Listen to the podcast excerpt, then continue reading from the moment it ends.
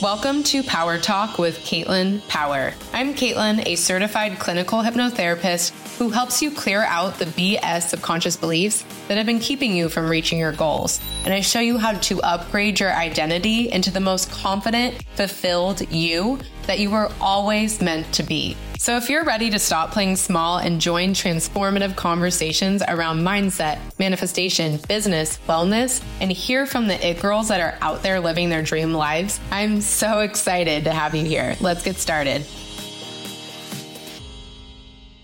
Today's guest is Marissa Moyer. Marissa is a corporate rebel, former culture director, and current people skills and influence coach. She spent 10 years in corporate America observing power dynamics transforming company culture, and figuring out what makes someone authentically and sustainably influential.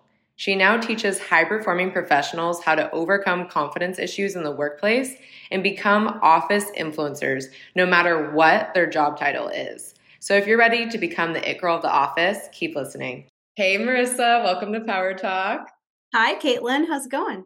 I know it's going so good. I'm so excited to talk to you today. I feel like my listeners are going to benefit so much from hearing from you. Yes, I am so excited to be on your podcast. I was just telling you, um, I love the way that you approach manifestation. I think that everything that you say is just so grounded in actual research and science. And it's really, really helpful for people. So I'm really excited to talk about it today in more of a work context.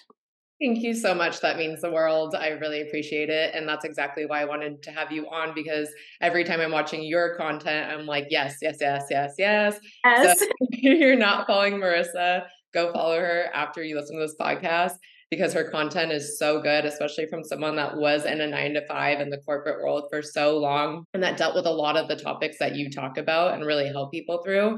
Which brings me to my first question. Can you just tell us about what you do, who you help. Yeah, absolutely. So I specialize in working with people who self identify as high performers at work, and most specifically, people who identify as high performers but know that their confidence does not match their work product for some reason. And that can oftentimes be the biggest blocker from someone being able to elevate kind of beyond just a high performer status and to someone that I like to call an, a true office influencer. How would someone know if they're a high performer? Is it because of the work that they're presenting to their company or how do they know?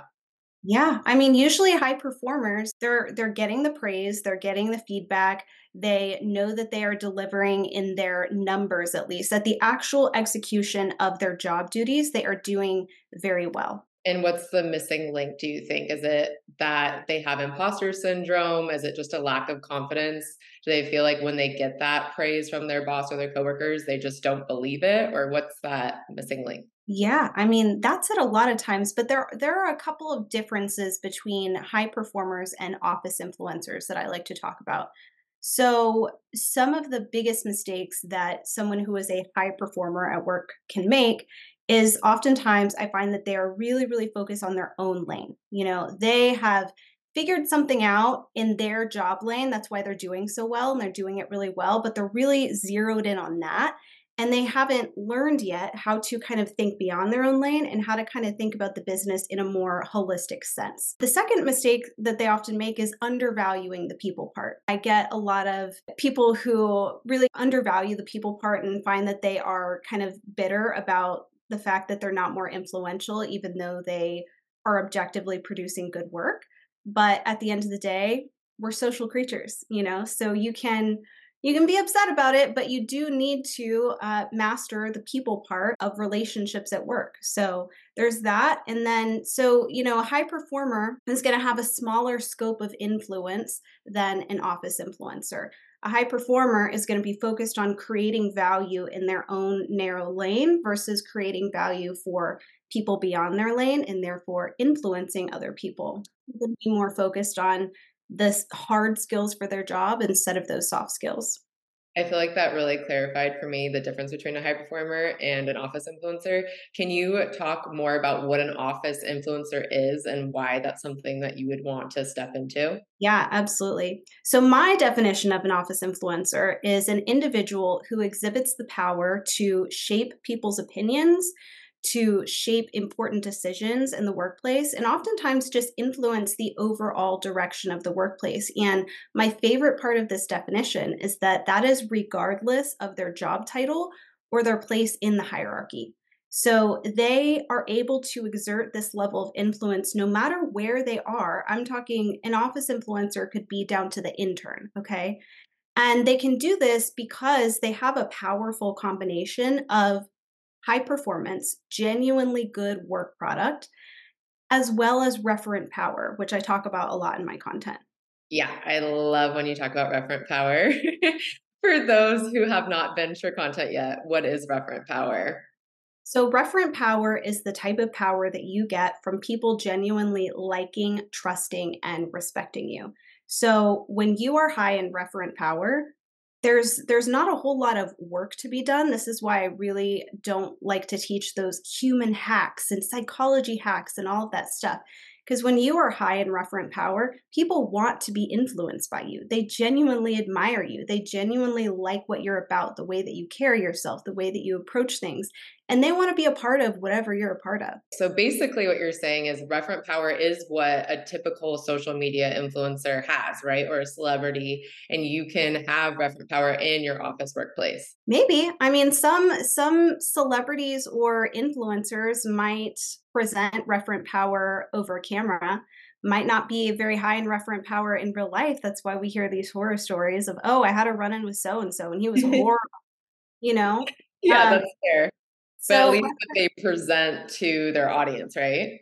Exactly, exactly. Yeah. Because it's what gets people to want to listen to what you have to say, respect what you're saying, and ultimately in the workplace be getting promotions and achieving the goals that you want in your career, right? Yeah, exactly. So, how does someone increase their referent power? So, everything that I do and that I work with is based on referent power, and it always starts with self awareness.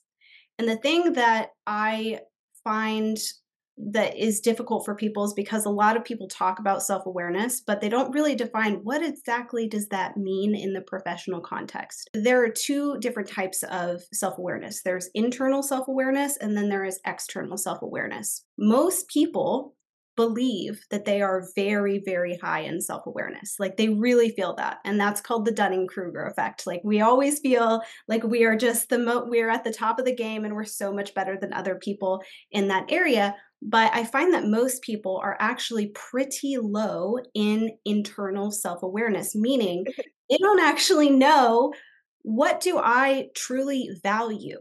You know, if you don't explicitly, and and most people have a really vague idea, right? They're like, well, you know, I know right and wrong when I see it like i i know what's acceptable to me and what's not but then you come up on these situations in life where you have to make a decision where it would be a lot easier if you actually explicitly knew what your values were having a deep understanding of your aspirations and where you want to go in life and all of that a lot of us are just kind of drifting through with very, very vague ideas about these things. And so when we're in that state, we end up in a place where we are often looking to others. We don't know what our values are, we don't know what we really stand for with our whole chest. So we're looking to others for signals about what it's okay to stand for. And that's when we get in our desperate energy in the workplace. And you talk about that a lot. And I talk about it a lot too, because it's really, really important when you are trying to develop your personal brand at work. You want to be mindful of that desperate energy and staying out of it. And then external self awareness is, of course, what most people think is being highly aware of how your behavior impacts other people. And I find that with people who are really underconfident in the workplace, they often think that they're super, super self aware and, and just so mindful of other people's emotions, but they don't realize that some of the things that they're doing are actually very self centered and are actually making other people quite uncomfortable. Wow. Can you talk more about that? Like what kind of examples you're talking about? So, you know, when people are really underconfident, uh, like I said, we're in that state of always looking to others for approval about things. So, one of the biggest mistakes that I see people making when they're actually actively undermining themselves in the workplace. So, we've all got our personal narrative going on internally, right?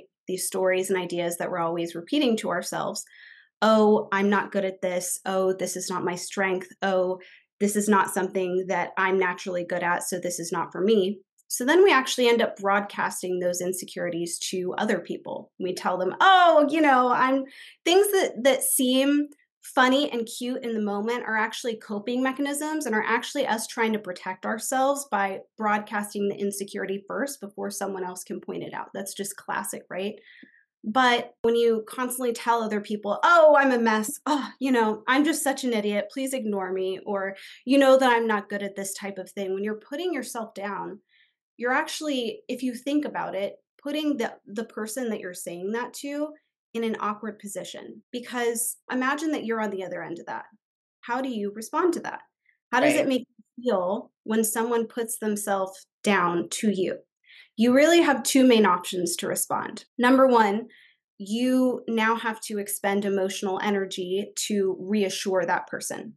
So they've just kind of put an emotional burden on you to reassure them and make them feel better. Number two is also not a good option because really the only other option they would have is to agree with you. Yeah. Yeah. you are an idiot. right. and Katelin, it's I've actually seen this in action multiple times. What that can do is actually activate a bully behavior from the other person if they refuse to expend the emotional energy to reassure you.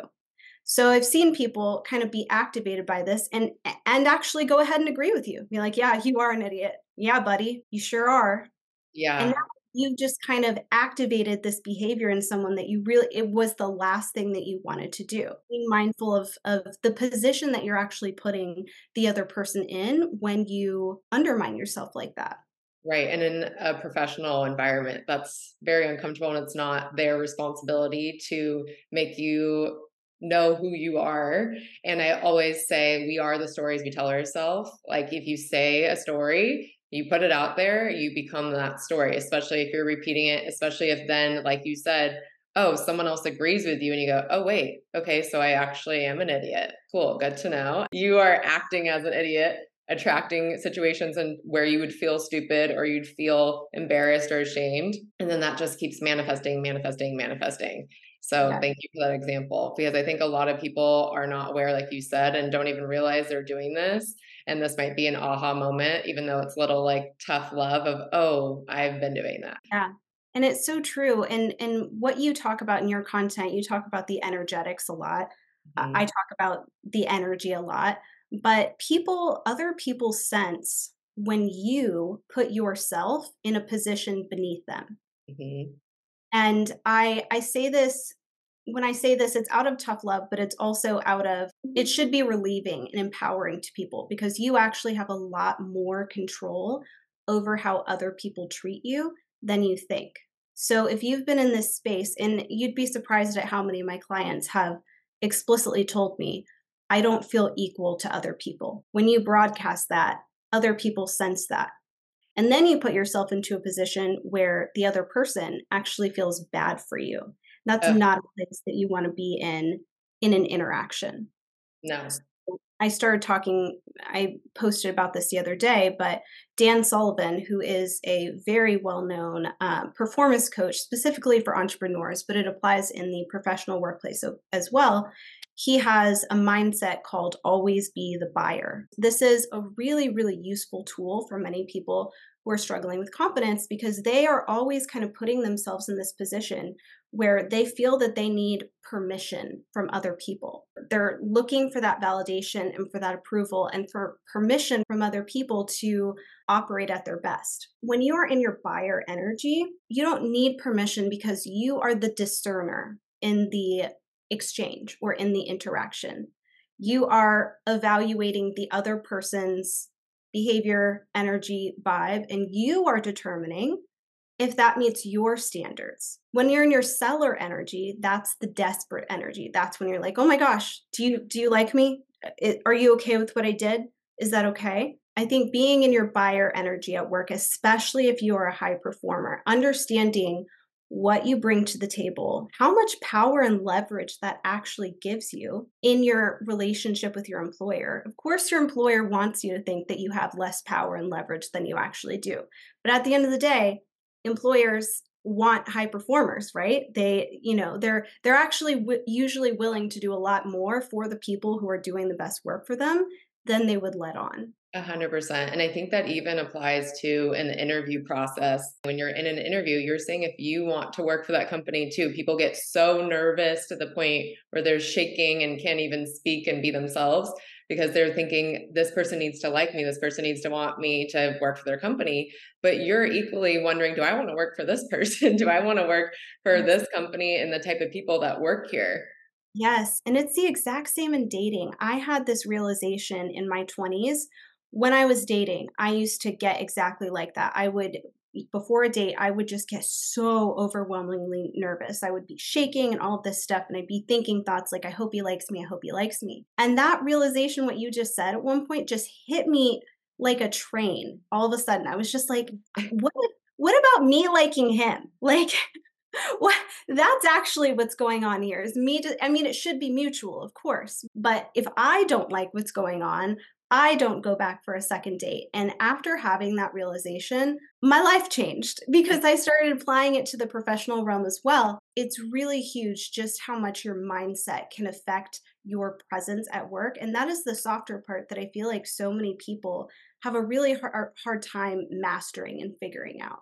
So totally. It's the energetics of it. It really is. Uh, whether you're in that desperate energy of looking for the validation from others, you did a great job, you're great at your job, needing to hear that, versus you know that you're great at your job. And if you don't even feel like you're great at your job, obviously there's work to do there, but no one has it all figured out. No one fully knows what they're doing. I've been at workplaces for, you know, five years and I was a top performer. I had the office influencer thing.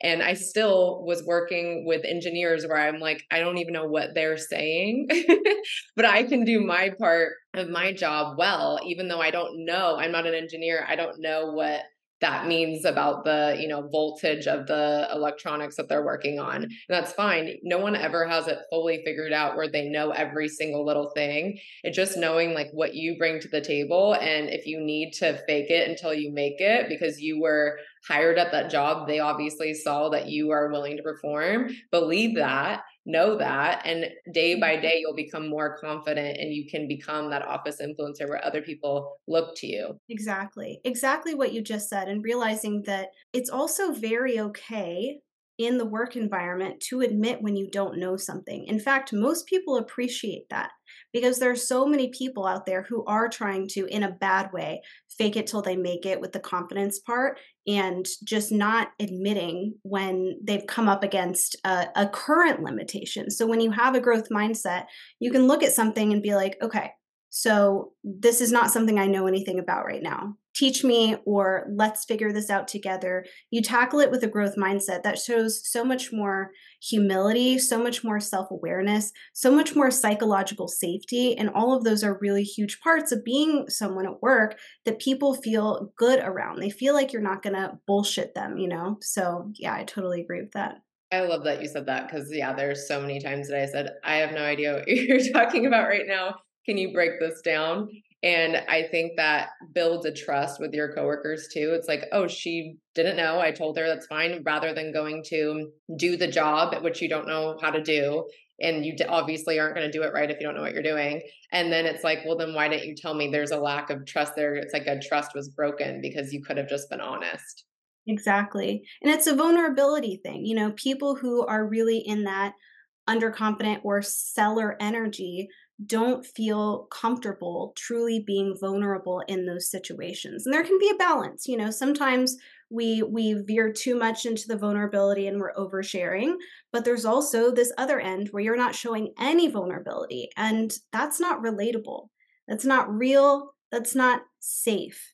And i think that a lot of people who struggle with that don't think of it that way. They don't think i'm being an unsafe person right now they're self absorbed in a different way that's not really alerting them to the fact that you're impacting other people with this self protecting behavior right now that's not very helpful. Wow, I feel like I just had my mind blown with that. I love that. yeah. Yeah, that really hits. I think you are making people feel unsafe Yeah, that's really interesting. And I love how you said that you basically were saying people sleepwalk through their lives, not realizing what it is that they actually want. Cause that's something I talked about a lot. And I was that person where I was just climbing the corporate ladder, not knowing, because that's what everyone does, not thinking, okay, am I actually really happy here? And it's like, well, okay, I'll be happy when I have that promotion okay, I'll be happy when I have that title that makes me feel important. And I got all those things. I was making more money than I ever thought I would at the age I was at. But it's like, is this even making me happy? I'm just doing, I'm just going through the motions. And then you start to look at other people, like you were saying, people get bitter because they're looking at other people being like, why aren't you giving me what I want when you don't even know what it is that you want? How would they know? Yeah, exactly. It's destination thinking, what you just described. And I used to be the queen of destination thinking. I think to have goals and a general direction is good, but when you put everything on reaching that destination and you're not having a growth mindset in the moment, when you approach you know that with some flexibility and say okay you know i've got a plan but i'm also open to what is going to happen to me. I'm open to what the world brings. You don't know what you don't know and sometimes you don't know that you're going to be really really into something until you're just exposed to it especially in the professional world. So i tell people i tell my clients when i coach them on certain career advancement mm-hmm. strategies i say okay so you don't know exactly where you want to go right now that's fine we're going to, you know, pick a couple of things that you're going to pour some energy into doing really, really well at. And in that, you might find out maybe you've got a whole new path. Having an all roads lead to Rome mentality can really just end you up in some spectacular places. And I feel like that's what happened to me. So it's just crazy that when I started, you know, I graduated in anthropology. I was studying human culture. And I thought that I wanted to join the Peace Corps and all of this stuff. And I was just so filled with enthusiasm and purpose. And I graduated college and rea- reality kind of set in. I ended up getting what I felt at the time was a soulless corporate job. And I spent five years there. But what I'm doing right now, I am absolutely obsessed with and I draw upon that first five years of my career every single day. And I am so thankful, Katelin, for everything that happened, all of the bad stuff, because it informs everything that I do now. So when I look back and I and I really kind of reframe everything that I went through in an all roads lead to Rome mentality, I'm so glad that my life went the way it did. Absolutely. I have a very similar history, not in the exact details, but in the way that I didn't fully know what I wanted to do. And I just followed my intuition through what I thought. And a lot of it, too, I think, was the society like, what would be cool to work here or kind of thinking in that I was in that mindset of that would feel good for my ego's sake, you know? And I followed that like I graduated with my degree in screenwriting and so I went and worked in the film and television industry for several years and I worked at a film studio and then I went to working for a actress and flying around the world with her, going to New York Fashion Week and this and that. And even my internships, I did the talent agency. I went to the Cannes Film Festival, worked there. So I was mm. following every little thing, not knowing exactly what I wanted to do, just knowing I loved writing, I loved film, and I loved television. And following that, and then I had so many experiences with bosses that really did not treat me well or my other coworkers, where it kept happening. And I got into this pattern. It was like, okay, this pattern keeps happening. How do I do a pattern interrupt? How do I break this cycle? So then I went out of the industry and started working for an engineering company for an electric vehicle company. And I was treated really well. And from there, then I'm like, okay, I'm being treated well. I really liked it for a while, but then realizing like this doesn't light my soul on fire, you know, and mm-hmm. finding eventually hypnotherapy. And now I'm a hypnotherapist and a content creator. So it's so funny when people don't know what they want to do like don't let it paralyze you just take the first step of this is exciting do this and then just follow your breadcrumbs. Exactly. I had no idea that that was your history. That's really interesting Yeah, no, I think when people find me on Instagram or whatever, and then they're like, wait, what? you started where? What were you doing? Because yeah, it just it doesn't make any sense, which is my point that it doesn't need to make sense. Mm-hmm. You don't have to follow, start here and you get promoted to this and you do this and follow all the logical steps. It's just following your intuition where you're led to. And then when something's not right, where you're having a cycle like that, that's I believe in God, but God, universe, spirit guides, whatever you believe in, telling you, no, no, no, like this isn't it. This keeps happening. This isn't right. So do something different. And then I would do something different and think, okay, this part of it's right, but I'm still not feeling lit up here. And then finding hypnotherapy. I would have never known to find hypnotherapy. Exactly. And I think all of what you're saying really aligns with a mindset of seeing things as happening for you instead of to you. That mindset shift, I think I came across that a couple of years ago, and it really helped me reframe. And that's the great thing. Even if you are currently in a place where you are not able to see your past as as anything positive, it's still really haunting you, it's still dragging you down. You can actually look at things in your past retroactively and reframe them and make them mean something different to you now. And that's a big part of the work that I do is helping people reframe. We really work from the foundation and figuring out so what are those beliefs that you hold about yourself that are contributing to this imposter syndrome?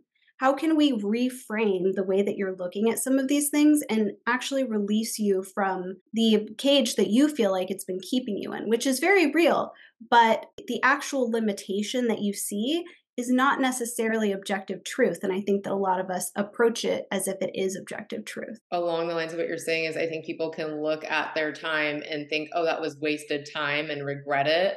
And they're holding on to it in that way. And it's not wasted time because of all the experiences, everything that you grew into, but also knowing that you have all these you know, I was a project manager, an executive assistant, like all these things that don't apply to what I do now, but if I was ever led to do something like that again, I have all that experience, A.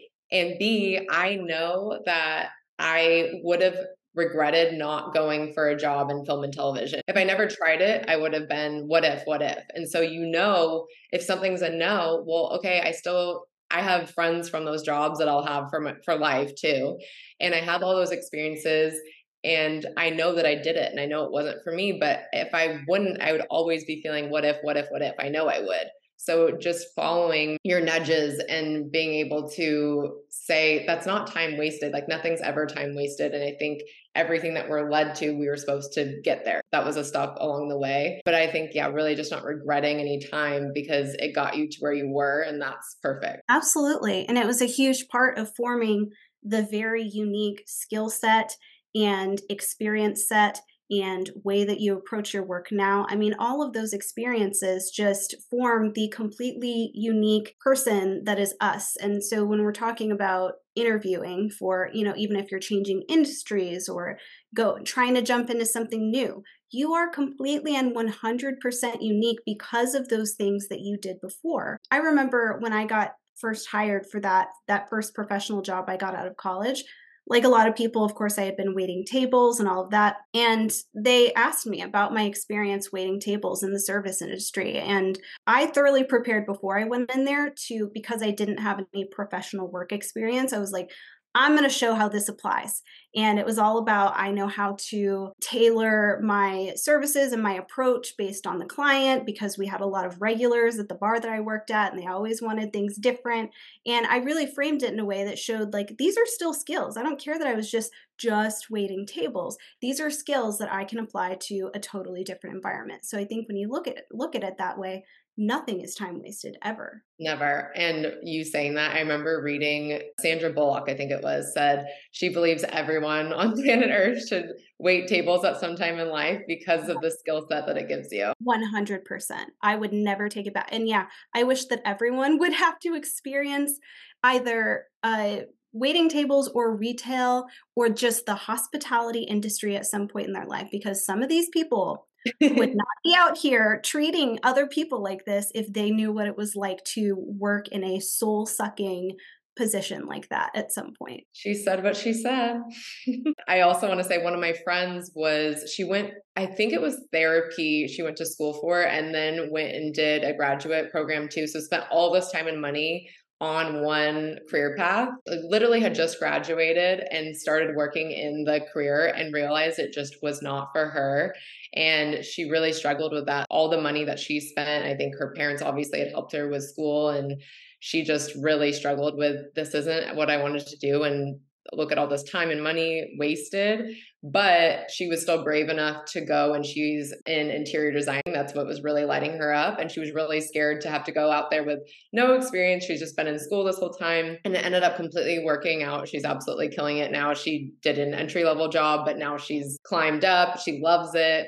So it's really something that if you feel an inkling of, I really, really wish I was doing this, but I can't because I spent all this time and energy doing this other thing, don't let that hold you back because I want to also bring up I saw this TikTok a few years back and it was an older gentleman that was stitching a video with someone saying something along the same lines that we're talking about of I went to school for this and I'm too scared to give it all up for this and he said i felt that exact same way i went to school to become a, a lawyer went to law school and I felt that same way after graduating law school and my first law job. I hated it, hated it, and did not want to continue. But I thought I can't because of all this money and time I put into it. So I worked for the next 20 years on this job, hating it every day of my life. And his message was quit it, don't do it, do what you want to do. I wish I would have not spent my whole life doing this, which it was like so sad, but so inspiring. You know, you really just have to live your life for you. And he said, I would have rather wasted those years that he was in law school and undergrad and everything that he had spent, rather wasted that time than waste 20 years plus he's still a lawyer doing something I hate every day of my life. That's really powerful. I mean, to do that for such a significant portion of your life. And, you know, that made me think of something, Katelin, because a lot of people don't think to use this tool that way.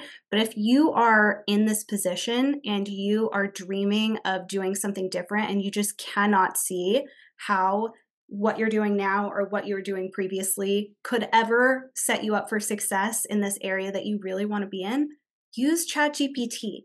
ChatGPT is the best soundboarding thought partner. It can brainstorm for you. Literally, just ask it, say, This is what I've done. This is what I'm currently doing. This is what I actually want to do. Tell me all the ways in which all of my past experiences could actually be really beneficial for what I want to do. And it will just throw stuff out at you and get your brain going. You're going, wow. And then that's totally fodder for interviews or pitching yourself or whatever. But uh, I think it's really important to remember that you can just bounce stuff off of ChatGPT like that if you're ever feeling stuck, and it's really helpful. I absolutely love that idea. What a great idea. I think that a lot of people are caught up in this. I call it the soft girl, but a lot of people are caught up in the feeling like they don't have to work at all and they make all this money because of what people put online.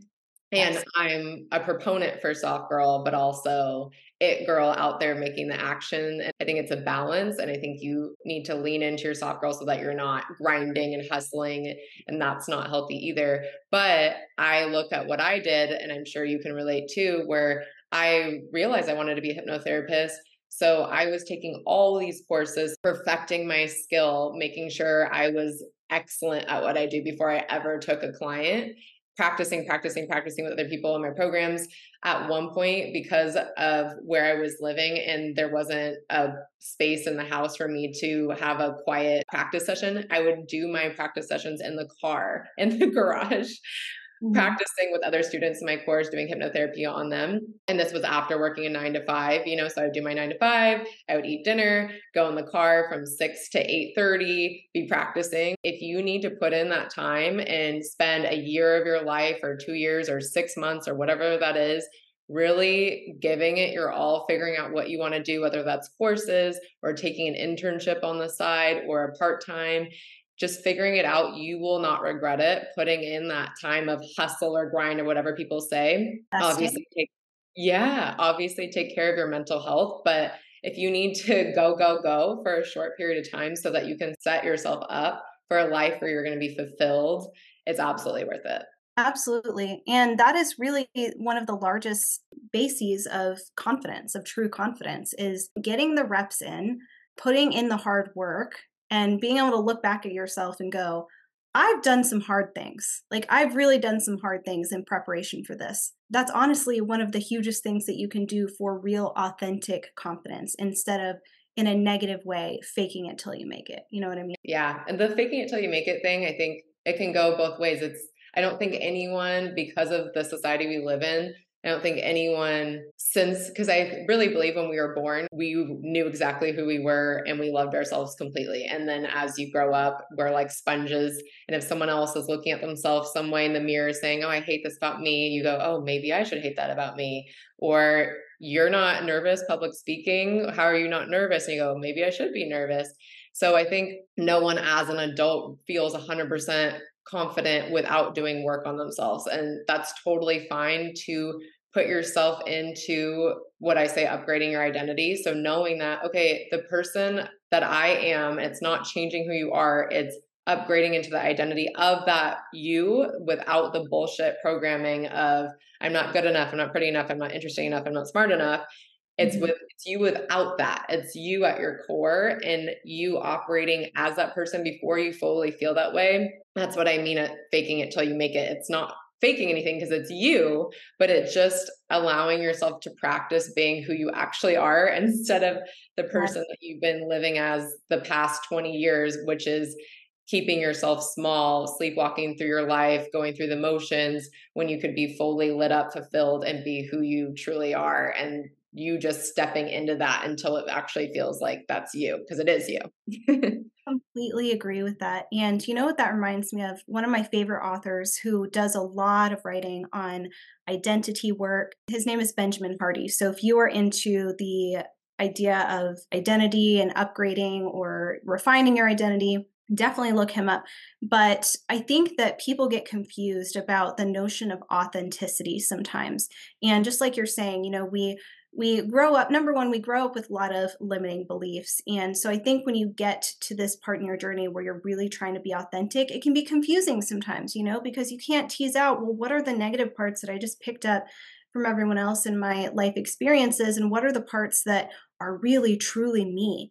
And what benjamin hardy said was authenticity the authentic you is really just the you that you most believe in.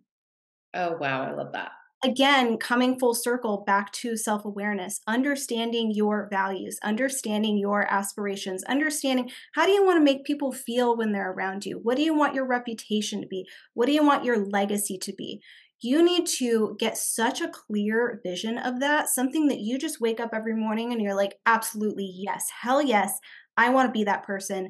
I want to work towards that person. That is the authentic you. That's who you most believe in. So, therefore, you can leave you can choose what to keep and what to leave behind. And i think that that's also really important. Just because something has been with you for a long time doesn't mean that you're married to it doesn't mean that you're committed to it. You can you can choose to leave things behind and be like okay so you know maybe this developed for that reason. Maybe this served me at one point in time but it's no longer serving me. So we're leaving that behind and we're moving forward.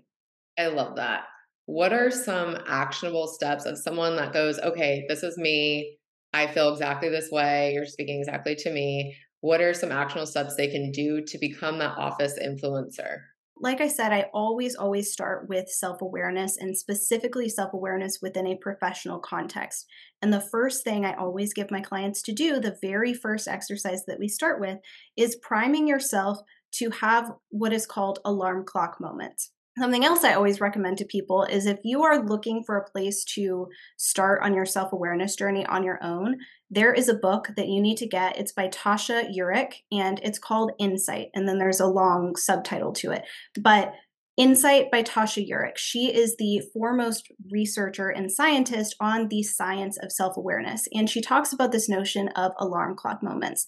And alarm clock moments is when you are just kind of going throughout your day and you have a very sudden moment of realization and clarity, and you are seeing yourself from a different angle, and you have had a realization about yourself and the way that you operate. So, priming yourself to have those moments in your day to day life. And I think this really aligns with a lot of the stuff that you talk about, Katelin, because, you know, really the science of being lucky is pretty much just that lucky people look at the world differently, right? They see opportunities that were definitely already there that other people aren't seeing because of their mindset, because of the way that they are walking throughout the world.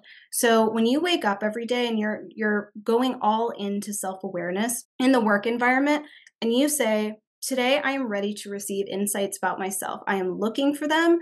I am thinking about myself in a different way. I'm getting outside of myself a little bit uh, noticing how I, noticing what my internal dialogue is, noticing how I am speaking to other people, maybe noticing my body language. We don't want to stay in this place forever, right?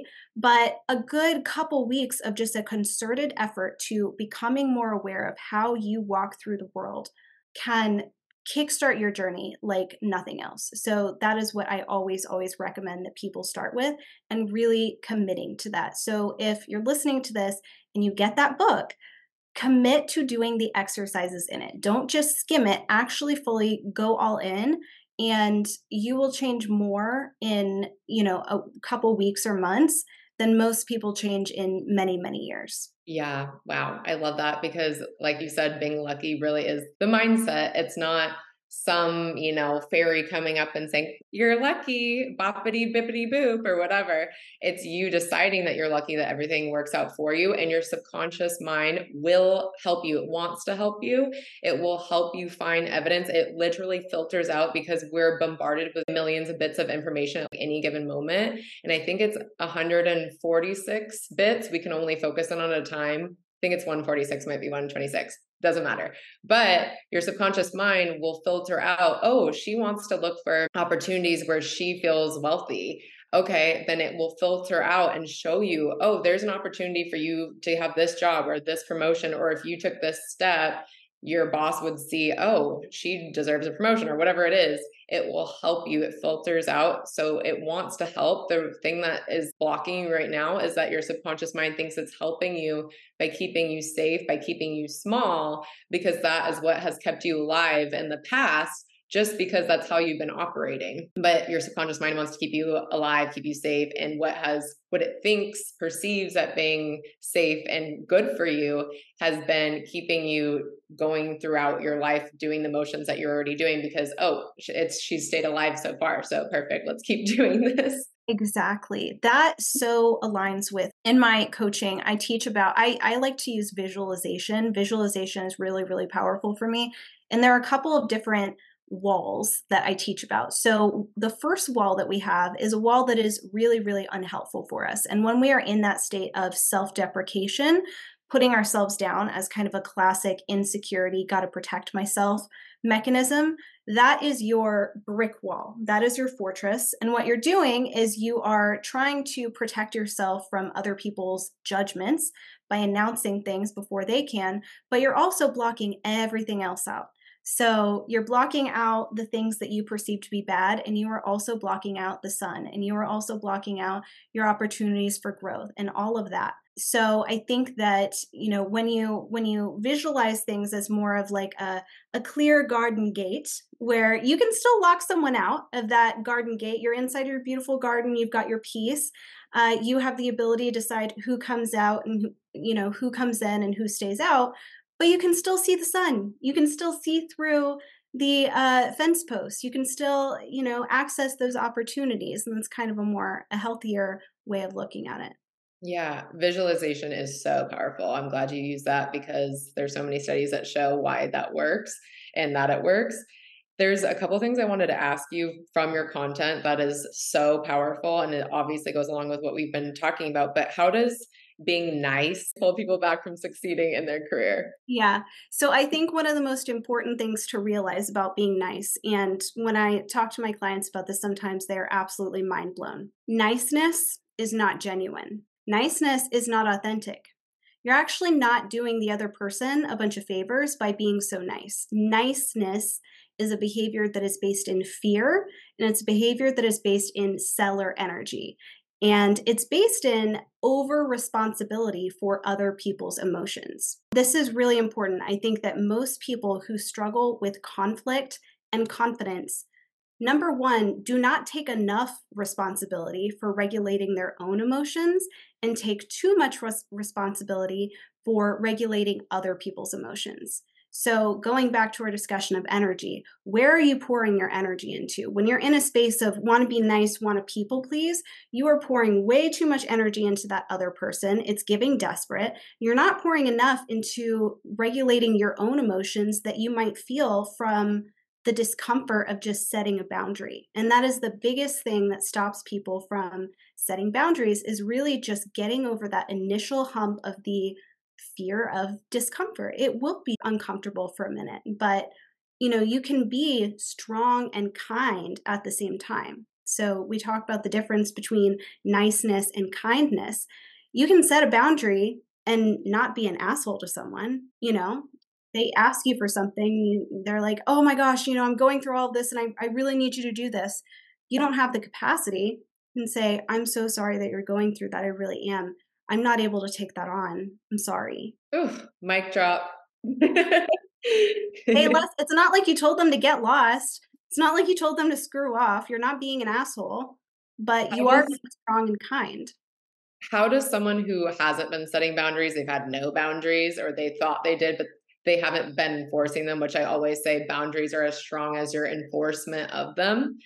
How does someone start setting boundaries when they're the person that people go and dump their work that's not their job onto them? Because you do such a great job or you get it done in such a you know quick amount of time. How does someone start putting those boundaries and enforcing them? I think really taking a minute to examine your relationship with the amount of responsibility that you take on for other people's emotions and just kind of logically deconstructing that for a minute you know a lot of times people who struggle with boundaries in the workplace perceive the potential you know negative or the backlash to be a lot higher than it probably will be. And that's why when I work with high performers specifically, or just anyone who's ambitious, I always emphasize we got to go all in on making sure that the things that you do are done really, really well, because that is where your power and leverage comes from. So when you are rocking that part of your job, people might be annoyed in the moment that you put a boundary down, but at the end of the day, what are they really going to do?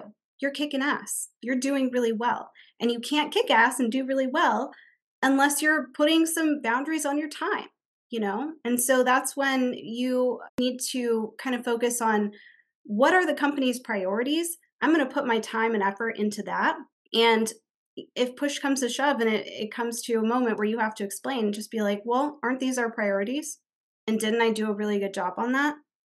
So, do you expect me to continue doing a really great job if I am just taking every single little thing that people want to dump on me? You can't gain that reputation as the office dumping ground. And when you're in that desperate energy, that seller energy, and you're a little too open and vulnerable with your ambition, people see that they can manipulate you just like you just said. Oh, this will be good for your career. This will be, I know you do such a good job you know, you have to kind of guard yourself a little bit against that, against the flattery and the ego component and the people pleasing part of that. Well, I want them to be happy with me, so I'll just go ahead and do it. You're diluting your own performance in doing that. Yeah. What would you say? And I have some thoughts on this too about if that's your boss doing that too, where he just is dumping, dumping, dumping on things that are not your job responsibility and you basically should be asking for a promotion if he's going to keep giving or he or she is going to keep giving you all this extra work when you were hired to do one thing and now you're doing both things this and another job and not getting the compensation or the job title that reflect that work yeah.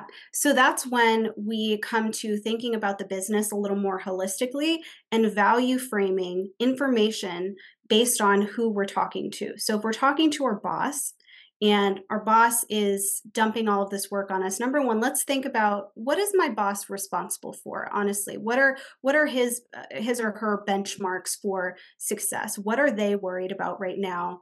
Um, and how can i frame what i'm doing in terms of the company's priorities and in terms of their priorities and in terms of how they are measured?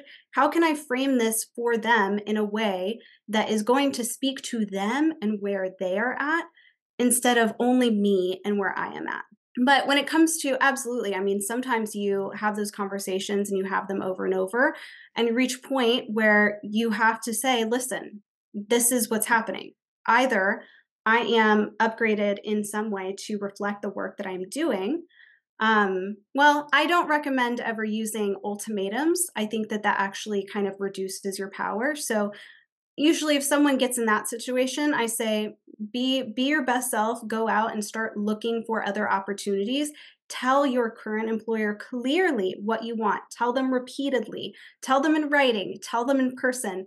Set that standard and then be ready to if if they're clearly just not going to appreciate you or not give you the type of growth that you're looking for, be ready to leave. Don't bluff ever in your career. I love that.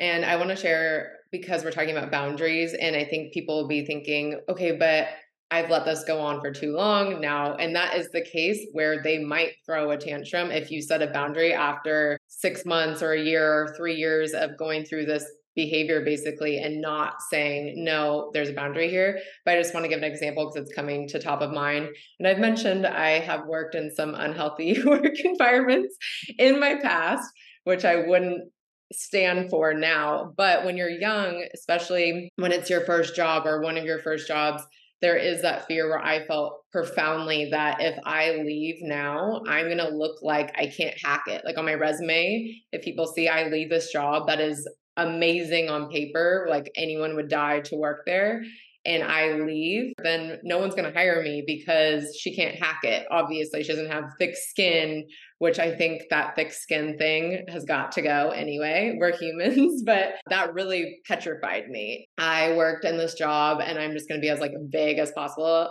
but I worked in this job where the person that had the position before me allowed obviously didn't have boundaries and allowed this behavior that in my opinion was inappropriate but when, when i got into the job there was a million things going on but one thing that i really wanted to put a boundary down because it felt very weird and uncomfortable for me and it wasn't something that i was willing to continue for years and years which was he expected to eat lunch with me every day and I had to wait for him to eat lunch. And we have this courtyard where everyone eats lunch together. So, you know, you don't, you can eat in your office, you can eat in the courtyard, you can go out for lunch. That's normal for any adult person working at a job. But he expected me to wait for him and eat with him every day. I found this to be really strange because he was also particular about who ate with us too. So it wasn't like just anyone could come and sit down at the table and he would make other people feel uncomfortable if they came to sit with us and would make little snide comments and this and that. But I felt this is my direct boss. So it was very uncomfortable for me. And I had been letting this go on for months, but I just knew I had to do something about it. So one day I went and ate with my friends that also worked for him. And he came out, saw that I was out there without him, threw a tantrum, like actually in like in front of other people obviously I'm freaking out internally, but I knew, okay, you know, if he fires me over not eating lunch with him, he fires me over not eating lunch with him. Like that's something I can live with because it's just the most ridiculous. And he threw a tantrum. He actually went home early that day, like in a rage. But the next day, he didn't expect me to eat lunch with him. And he would come and eat with us sometimes, but he never again expected me to have to eat lunch with him and it set the boundary and I just obviously kept enforcing it. They might throw a tantrum, but your boundaries will be set and it will be uncomfortable, so uncomfortable at first and awkward, but once it's set and you enforce it, it will be respected at some point. Yes, you are so, so right. That is such a great story to exemplify that because it's so true that people people who have kind of bully tendencies, they are often like they really are just looking to see how much you will take. And they want you to think that the consequences for not going along with what they want you to do are going to be high.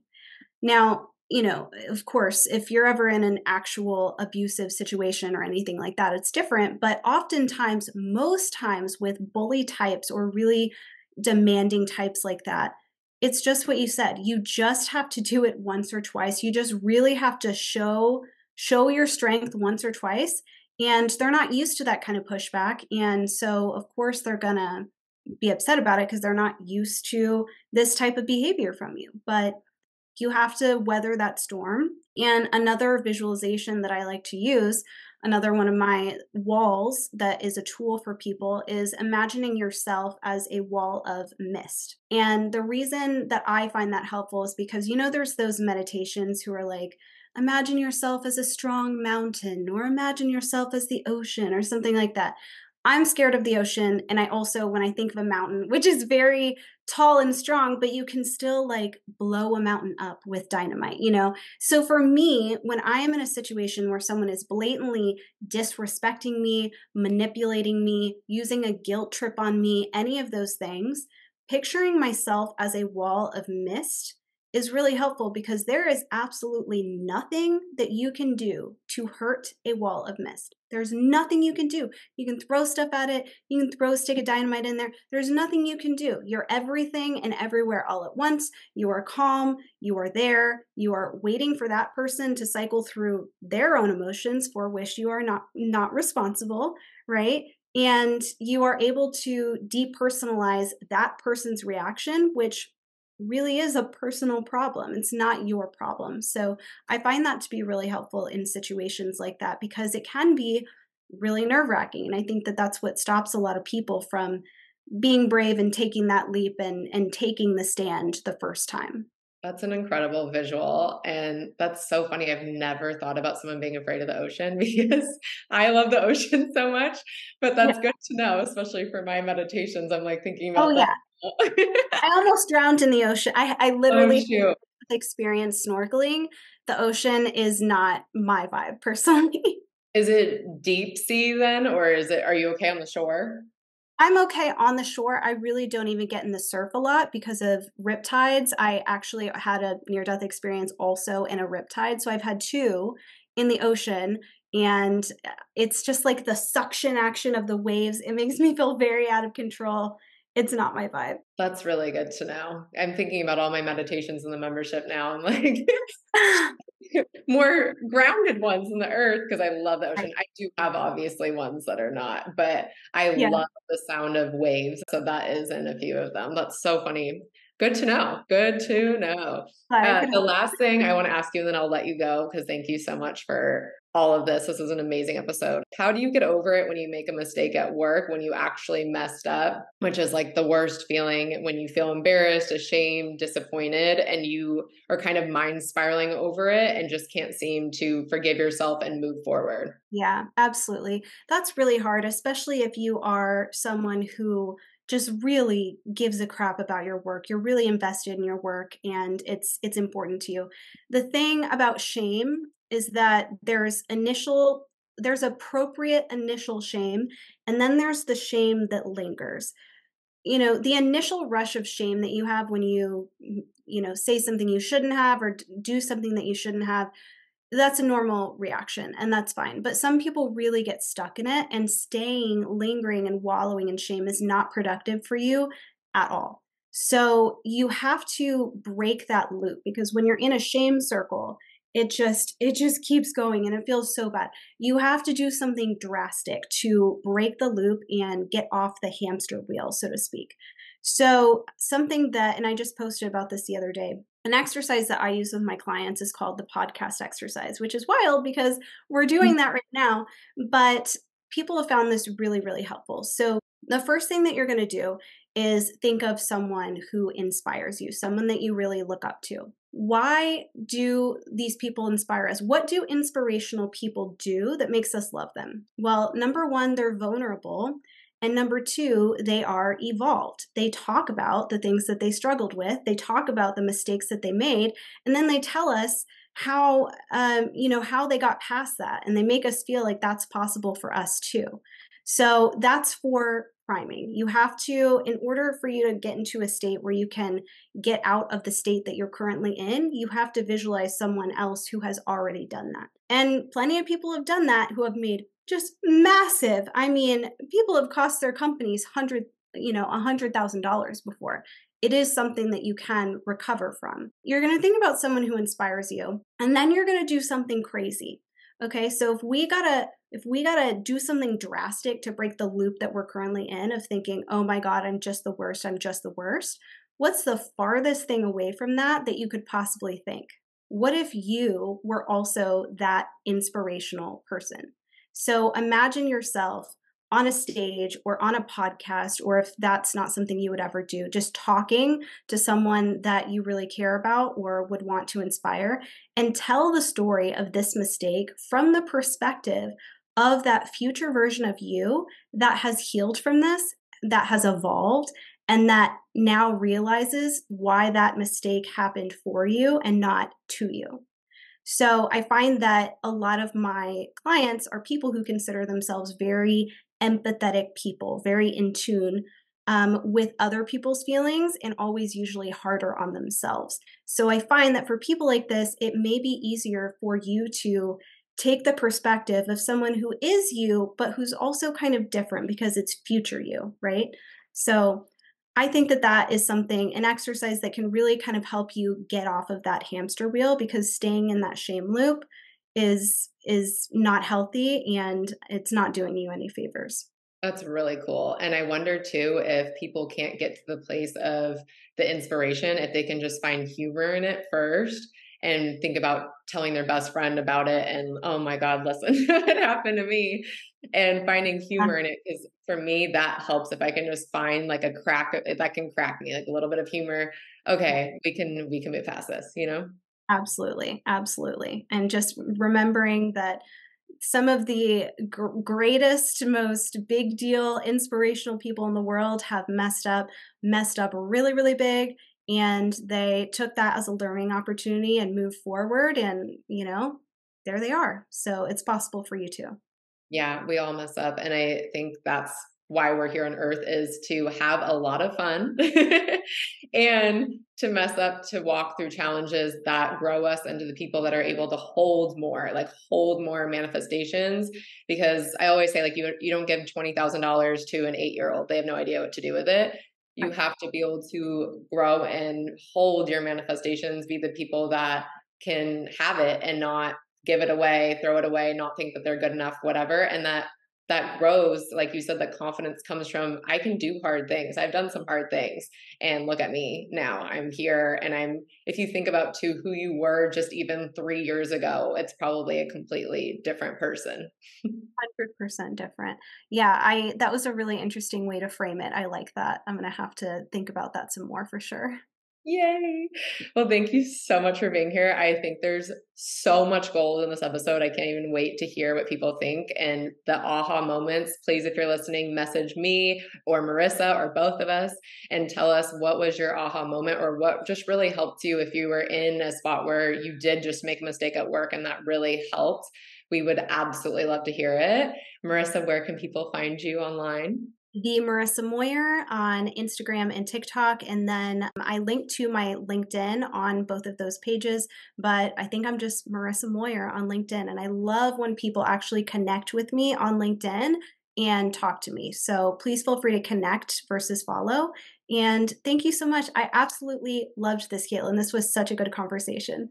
So good. I mean, I knew it was going to be good, but it was just so much better. How can people work with you? Go to any of my social media channels or my LinkedIn, and I've got a link for that. So we can set up a consultation, we can talk, and see what we can do for you.